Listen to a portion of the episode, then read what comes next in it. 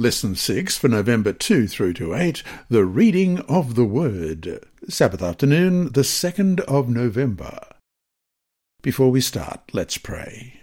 Our Heavenly Father, once again we thank you for your Word and what it means to us. And this week, as we study what happens with the Jerusalem wall having been finished and what happens next, we pray that your Holy Spirit will guide us. May your word speak to us as it spoke to your people so long ago. Bless us each one in our own individual lives and in our journey with you. We pray in Jesus' dear name. Amen. Our memory text this week is Nehemiah chapter 8 and verse 8. So they read distinctly from the book in the law of God, and they gave the sense and helped them to understand the reading. Let's read that again Nehemiah 8, verse 8. So they read distinctly from the book in the law of God, and they gave the sense and helped them to understand the reading. The Jerusalem wall was finished. With the placement of the gates, the Israelites, under the leadership of Nehemiah, had thus completed the main task. When the wall was completed, the surrounding nations were in awe and recognized that this was done by God, as it says in Nehemiah 6:16. The enemies realized that the God of Israel was real because despite the incredible opposition and hatred the Israelites experienced, they still had completed the work they had set out to do. Following the completion of the wall, Nehemiah appointed a governor of Jerusalem, his brother Hanani, and a leader of the citadel, Hananiah.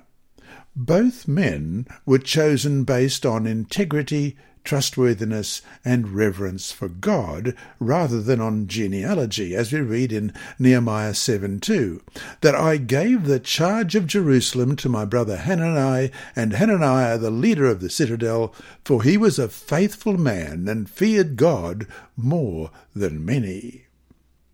The wall was completed during the month of Elul, that's the sixth month, as we read in Nehemiah 6.15. So the wall was finished on the 25th day of Elul in 52 days. What was to be the next order of business?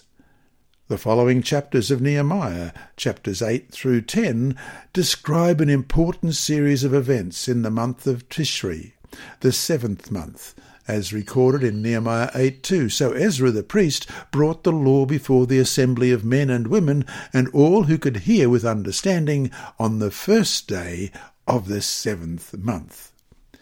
In these texts, we can see examples of how the children of Israel were determined to obey the word of God and how they rejoiced in it.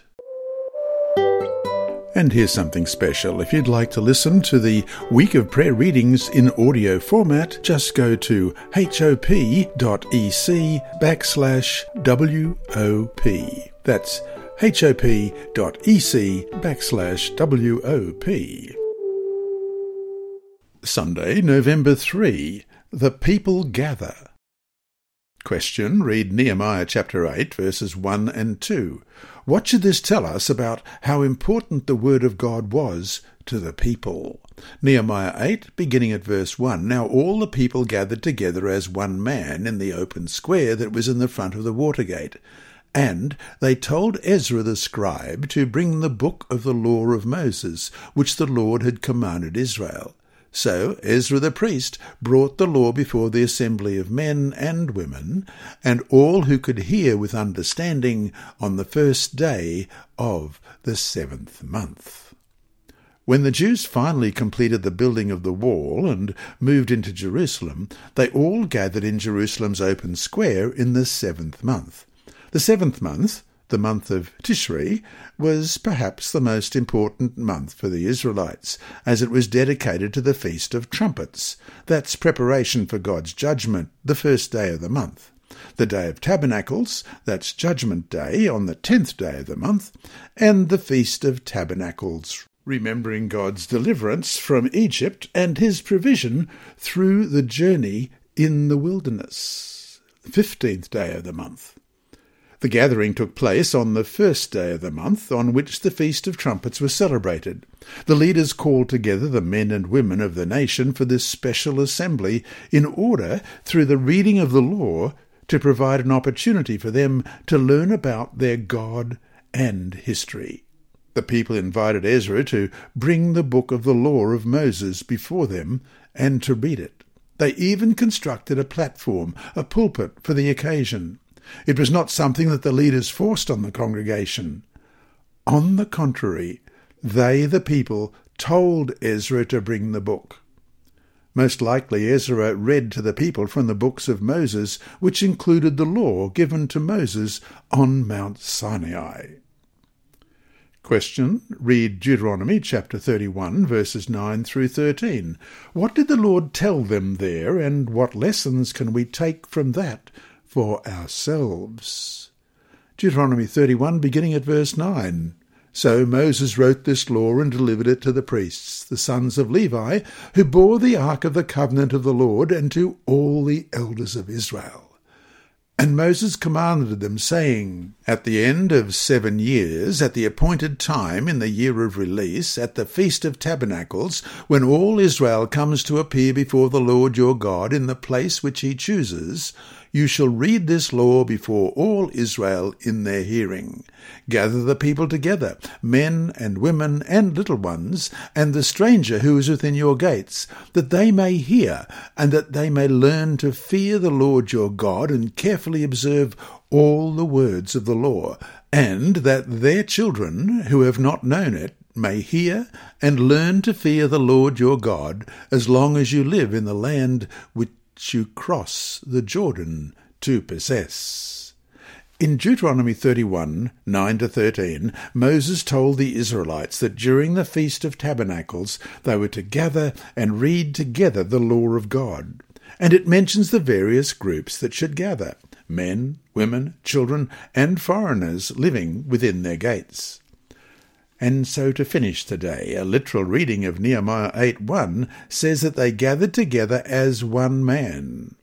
What does that tell us about the importance of unity among the body of believers?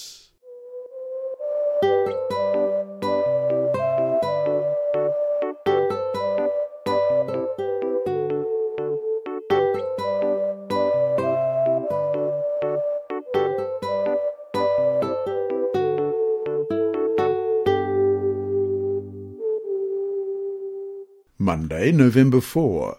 Reading and Hearing the Law. Ezra brought the law before the assembly to read. What did he read to them? Only the Ten Commandments over and over for half a day? The reference to the book of the law is to be understood as the five books of Moses, Genesis through Deuteronomy, known as the Hebrew Torah.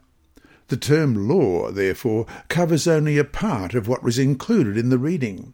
It would be better to translate it as instructions. They are God's instructions, enabling us to know the path on which we should walk in order not to miss the goal.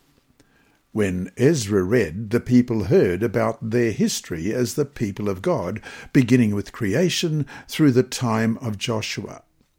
Through stories, songs, poems, blessings, and laws, they were reminded of their struggles in following God and of God's faithfulness to them. The Torah includes law, but it is more than that. It incorporates the history of the people of God and especially reveals God's leading. Consequently, it gave the community its roots and identity. Question read Nehemiah chapter 8, verse 3, and several other verses, what do these verses teach us about how we are to interact with the Word of God? First of all, Nehemiah 8, verse 3. Then he read from it in the open square that was in front of the water gate from morning until midday, before the men and women and those who could understand, and the ears of all the people were attentive to the book of the law. And Deuteronomy 4, verse 1 Now, O Israel, listen to the statutes and the judgments which I teach you to observe, that you may live and go in and possess the land which the Lord God of your fathers is giving you. And Deuteronomy 6, verses 3 and 4.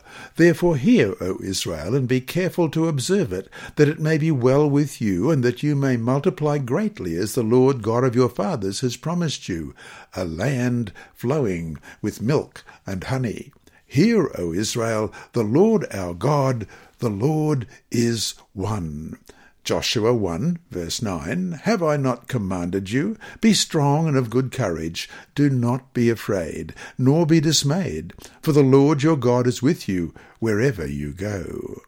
Psalm 1, verse 2 But his delight is in the law of the Lord, and in his law he meditates day and night. Proverbs 19:20 Listen to counsel and receive instruction, that you may be wise in your latter days. Ezekiel 37, verse 4. Again he said to me, Prophesy to these bones, and say to them, O dry bones, hear the word of the Lord. And Matthew 17, verse 5. While he was still speaking, behold, a bright cloud overshadowed them, and suddenly a voice came out of the cloud, saying, This is my beloved Son, in whom I am well pleased. Hear him. That the people desired to hear the word of God most likely was the result of Ezra's reading and teaching the word since his arrival in Jerusalem some thirteen years before. He was dedicated to God's work and determined to make a difference. The word of God became real to the people as they kept hearing it from Ezra. As a result, they made a conscious decision to hear and to listen, because they were interested in hearing from God. Thus, on this occasion, they approached the Torah with reverence and a desire to learn. Saturating ourselves in the Word creates a deeper yearning for God in our lives. So, to finish today, how do you relate to the Word of God? That is, even though you claim to believe it, how is that claim made manifest in your life, in the sense of how you seek to obey what it teaches? How differently would you live if you didn't obey the Bible?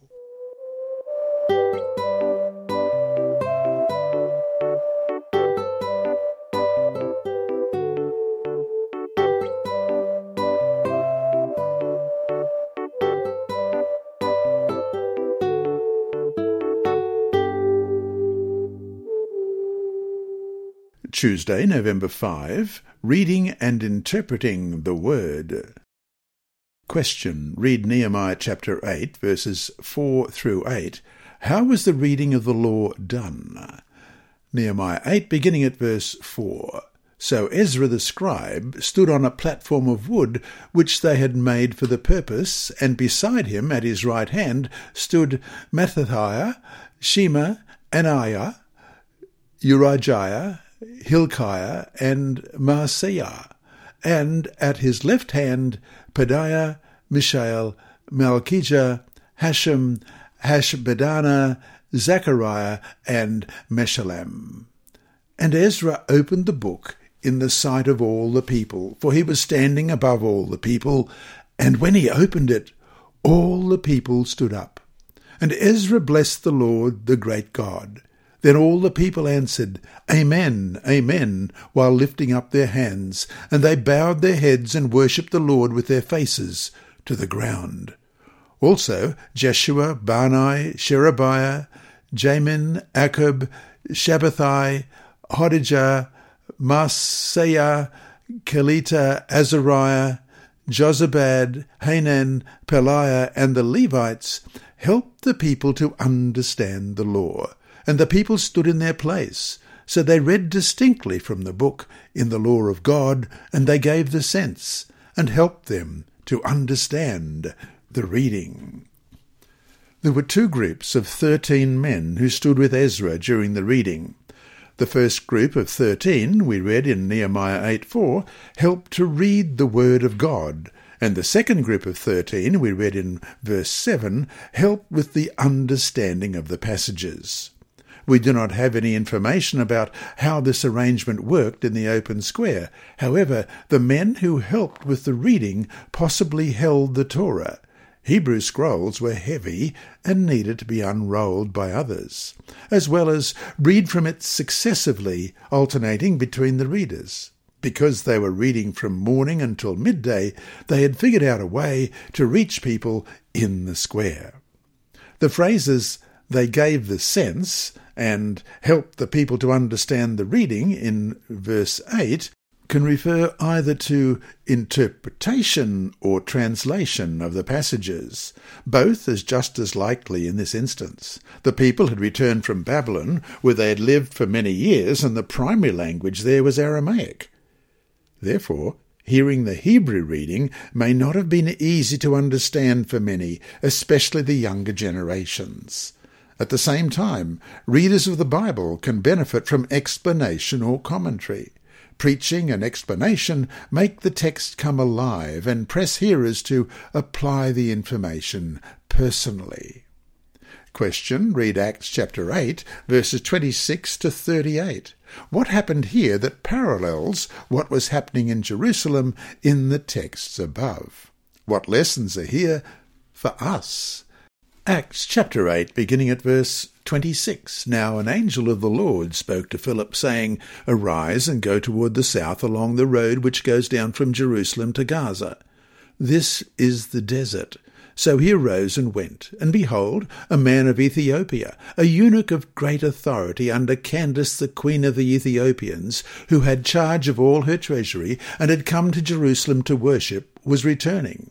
And sitting in his chariot, he was reading Isaiah the prophet. Then the Spirit said to Philip, Go near and overtake this chariot. So Philip ran to him and heard him reading the prophet Isaiah and said, Do you understand what you are reading? And he said, How can I unless someone guides me? And he asked Philip to come up and sit with him. The place in the scripture which he read was this He was led as a sheep to the slaughter, and as a lamb before its shearers is silent, so he opened not his mouth. In his humiliation his justice was taken away, and who will declare his generation? For his life is taken from the earth. So the eunuch answered Philip and said, I ask you, of whom does the prophet say this? Of himself or of some other man? Then Philip opened his mouth, and beginning at this scripture, preached Jesus to him. Now as they went down the road, they came to some water, and the eunuch said, See, here is water. What hinders me from being baptized? Then Philip said, If you believe with all your heart, you may. And he answered and said, I believe that Jesus Christ is the Son of God. So he commanded the chariot to stand still, and both Philip and the eunuch went down into the water, and he baptized him. As Protestants, we understand that individual believers must know the Word of God for themselves, and that we must not blindly accept anyone else's word on biblical truth, regardless of their authority. At the same time, who hasn't been blessed by having someone help explain the meaning of texts? We need each one of us to know what we believe for ourselves, but this doesn't mean that at times we can't be enlightened by the teachings of others.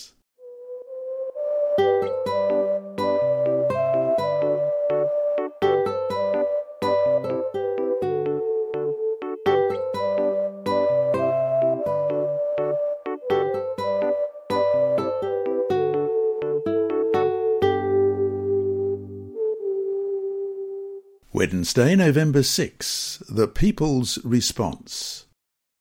When Ezra opens up the Word of God, the Hebrew Torah, the people stand up. Before Ezra reads, he blesses God. After he reads, the people respond with Amen, Amen in verses 5 and 6 of chapter 8, in unison as they lift their hands toward heaven. They then bow their heads down and worship with their faces to the ground. Question, read Nehemiah 8 verses 9 through 12. Why did the leaders tell the people not to mourn nor weep? Nehemiah 8, beginning at verse 9. And Nehemiah, who was the governor, Ezra the priest and scribe, and the Levites who taught the people, said to all the people, This day is holy to the Lord your God. Do not mourn nor weep. For all the people wept when they heard the words of the law. Then he said to them, Go your way, eat the fat, drink the sweet, and send portions to those for whom nothing is prepared. For this day is holy to our Lord. Do not sorrow, for the joy of the Lord is your strength. So the Levites quieted all the people, saying, Be still, for the day is holy. Do not be grieved. And all the people went their way to eat and drink, to send portions and greatly rejoice, because they understood the words that were declared to them. Ellen White writes in Ministry of Healing, page 281, so, in later years, when the law of God was read in Jerusalem to the captives returned from Babylon, and the people wept because of their transgressions, the gracious words were spoken Mourn not, go your way, eat the fat, and drink the sweet, and send portions unto them for whom nothing is prepared. For this day is holy unto our Lord. Neither be ye sorry, for the joy of the Lord is your strength. End of quote. As the people were listening to the words of God, they were struck by their own sinfulness and began to weep. When God reveals himself to us, and we begin to grasp that God is full of love, goodness, mercy, and faithfulness, our own inadequacies and failure to be what we should be come to the forefront. Seeing God's holiness through His Word causes us to see our terribleness in a new light. This realization caused the people of Israel to weep and mourn, but they were not to sorrow. For the joy of the Lord is your strength, we read in verse 10. In other words, despite their failures, they could trust in the power of God. This also was a special day, a holy day, the Feast of Trumpets, Rosh Hashanah, on which short blasts of the trumpets signalled the importance of heart preparation for the judgment of the Lord, the Day of Atonement, celebrated on the tenth day of the month of Tishri. The blowing of the trumpets signalled a call to stand before God and repent. Because the day was designed to remind the people to turn to God, the weeping and mourning is understandable. But the leaders reminded them that once they had repented, God had heard them, and therefore it was time to rejoice in God's forgiveness. And so to finish today, what should it tell us about just how bad sin is that it put Jesus on the cross is the only way to solve the problem of sin and to give us hope?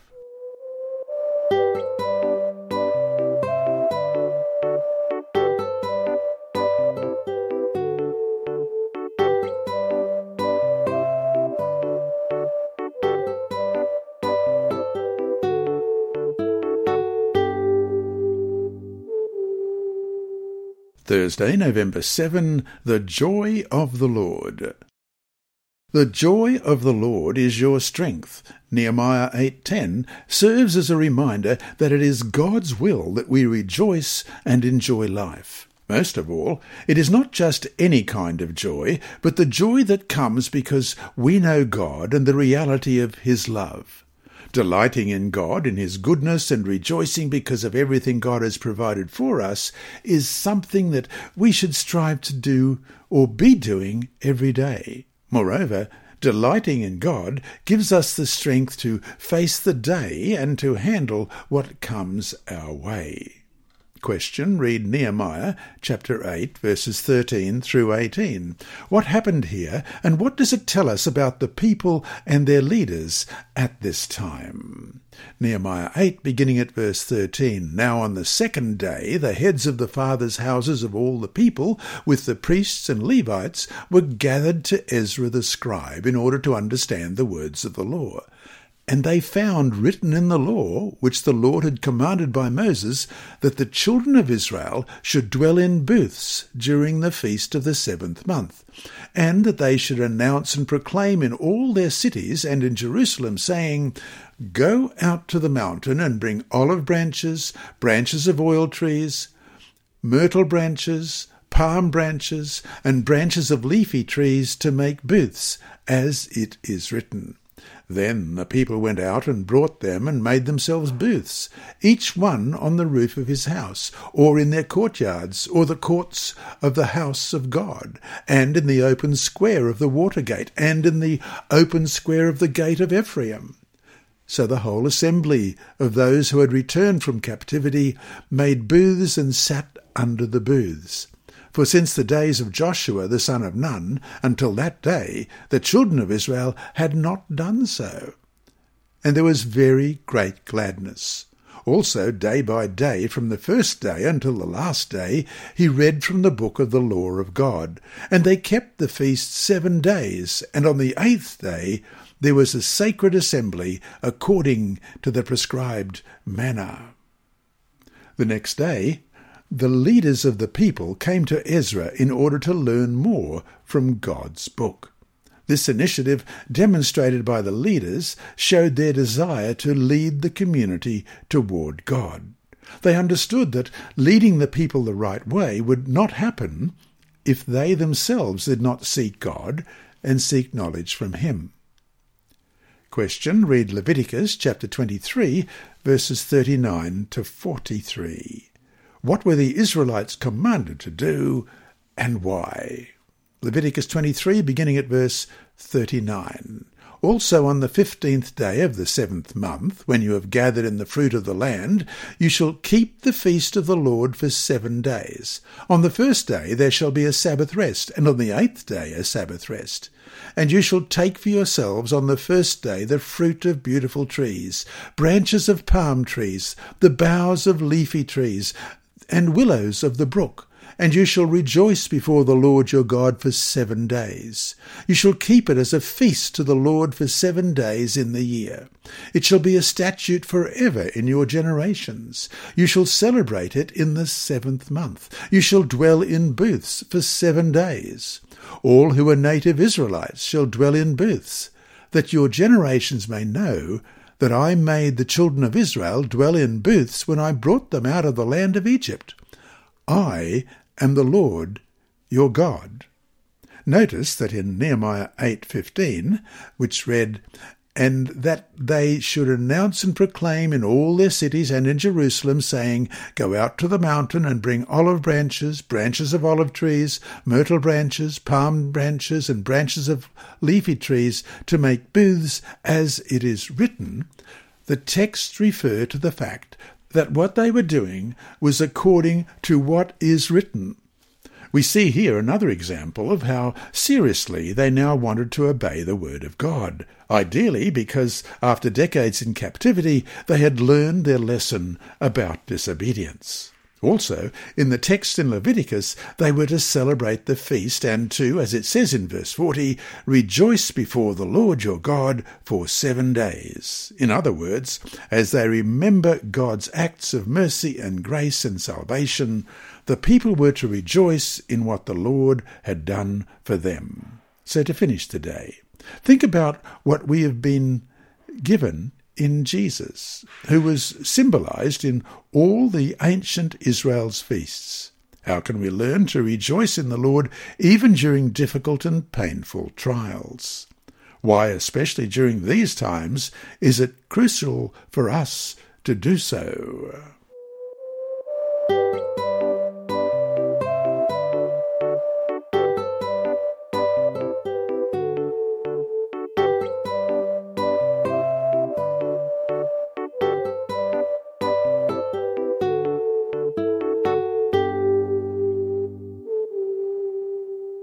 Friday, November 8. From the book Prophets and Kings, page 668, we read, Now they must manifest faith in his promises. God had accepted their repentance. They were now to rejoice in the assurance of sins forgiven and their restoration to divine favour. Every true turning to the Lord brings abiding joy into the life. When a sinner yields to the influence of the Holy Spirit, he sees his own guilt and defilement in contrast with the holiness of the great searcher of hearts. He sees himself condemned as a transgressor. But he is not, because of this, to give way to despair, for his pardon has already been secured. He may rejoice in the sense of sins forgiven, in the love of a pardoning Heavenly Father. It is God's glory to encircle sinful, repentant human beings in the arms of his love, to bind up their wounds, to cleanse them from sin, and to clothe them with the garments of salvation. End of quote. And that brings us to our four discussion, no, three discussion questions for this week. One, on what conditions may you experience the joy of the Lord, as we read about in Nehemiah 8.10, as your strength? That is, is there something that we have to do in order to experience the power of God and His forgiveness in our lives? If so, what? Two, how do we find the right balance in mourning over our sins and yet at the same time rejoicing in the Lord? Are not these contradictory to each other? How do the law and gospel together provide the answer?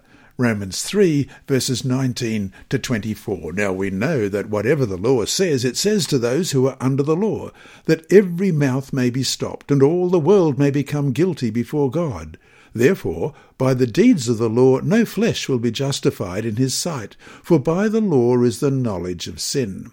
But now the righteousness of God apart from the law is revealed, being witnessed by the law and the prophets, even the righteousness of God through faith in Jesus Christ, to all and on all who believe. For there is no difference, for all have sinned and fall short of the glory of God, being justified freely by his grace through the redemption that is in Christ Jesus. And question three.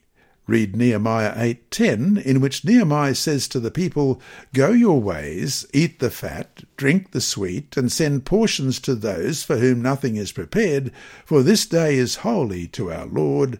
Do not sorrow, for the joy of the Lord is your strength. Eat the fat, drink the sweet, provide for those for whom nothing is prepared, and do all this because the day is holy to our Lord? What does this teach us about ways in which we can rejoice in the Lord? What does the fact that it is holy mean in this context?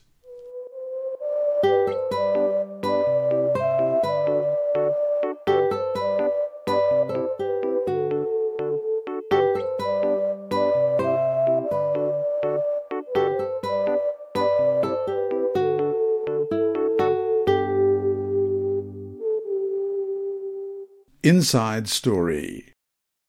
Our mission story this week is titled Chanmin Chong. Sunny and Salma met during orientation for first year students at a university in the Middle East. Sunny, who is from Asia, is a Waldensian student, a Seventh day Adventist studying at a secular university in the Adventist Church's Middle East and North Africa Union. Salma is a local student who grew up in non Christian family.